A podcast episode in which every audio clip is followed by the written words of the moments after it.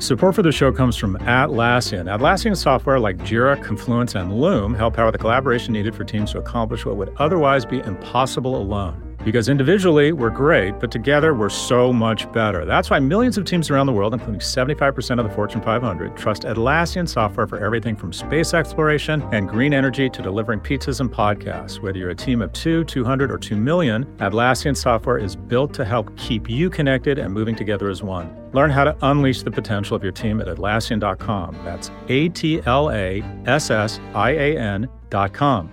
Atlassian.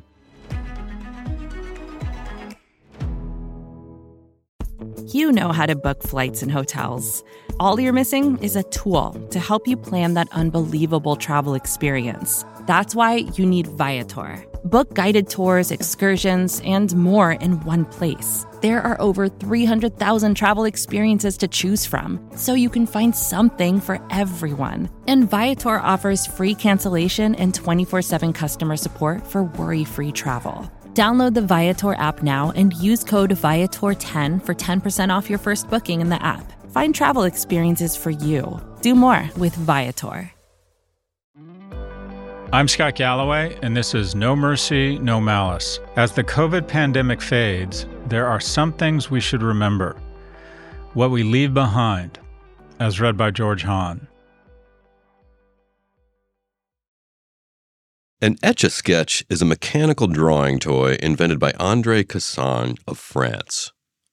Two knobs move a stylus that displaces aluminum powder on the back of the screen, leaving a solid line. The genius of the toy is aluminum powder. A child only needs to flip the toy and shake, redistributing the powder over the screen. COVID 19 has presented an opportunity to envision our lives when turned upside down, powder redistributed. We can start over. We hoard relationships and the accoutrements of a life others have fashioned for us. We often don't know any better or don't have the confidence to draw outside the lines until we're older. My colleague, Professor Adam Alter, has done research on the regrets of the dying. One of the biggest? not living the life they wanted to lead, but the life others chose for them. In 2000, I left my marriage, my career in e commerce, and San Francisco. I hit the restart button and left a lot behind. The period was lonely, rife with collateral damage and the right decisions. COVID 19 presents society and each of us with the opportunity to design a better life with less. What do we leave behind? Some thoughts.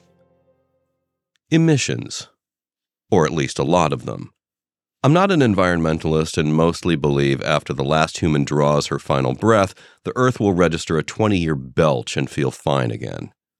To be clear, I do believe climate change is man made, as I don't have my head up my ass, but I also believe the move to renewables will be expensive just as trickle down economics is a lie, so is the notion that the Green New Deal would pay for itself.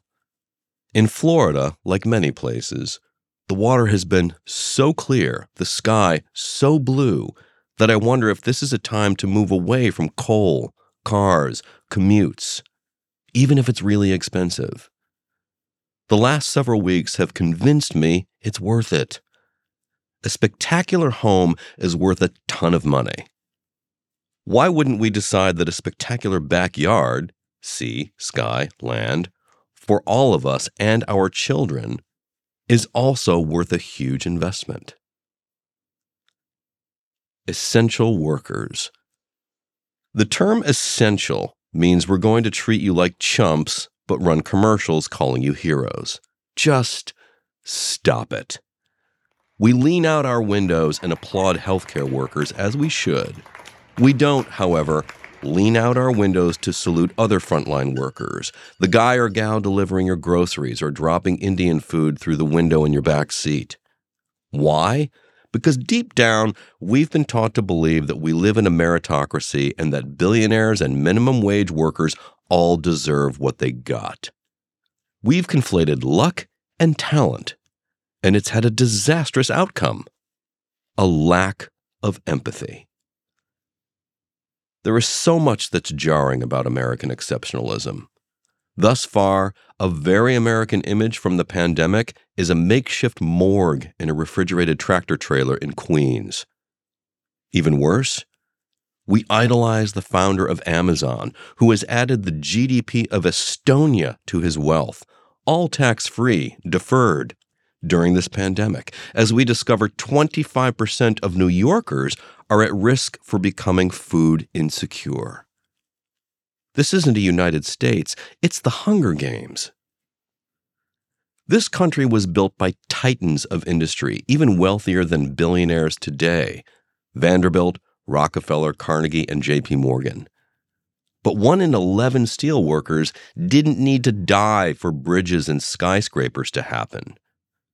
We are a country that rewards genius, yet no one person needs to hold enough cash to end homelessness, $20 billion, eradicate malaria worldwide, $90 billion, and have enough left over for 700,000 teachers' salaries. Bezos makes the average Amazon employee's salary in 10 seconds. This paints us as a feudal state and not a democracy. Our lack of empathy for fellow Americans is vulgar and un American we can and should replace the hollow tributes with a federally mandated $20 an hour minimum wage. This outrageous lift in minimum wage would vault us from the 1960s to the present. As of 2018, the federal minimum wage was worth 29% less than in 1968. Money is a vehicle for the transfer of time and work from one entity to another. So if we spend less money on one thing, we can invest more time on another. Could we invest less in stuff, less in commuting, and more in relationships? I've been howling in the money storm for so long. Believing my worth to others was a function of the stuff I had or didn't have we proffer admiration, affection, and a sense of awe on people who aggregate wealth. But that affection is often misplaced, as wealth can lead to greed and lack of empathy. This is an opportunity to spend less on stuff, spend less time commuting, and reallocate that capital and time to our partners and children. On my podcast, The Prof G Show, I interviewed philosopher and neuroscientist Sam Harris. I asked him for one piece of advice on how to be a better man. He offered that rather than trying to parent, cajole, discipline, or guide your children, your real purpose is just to love them.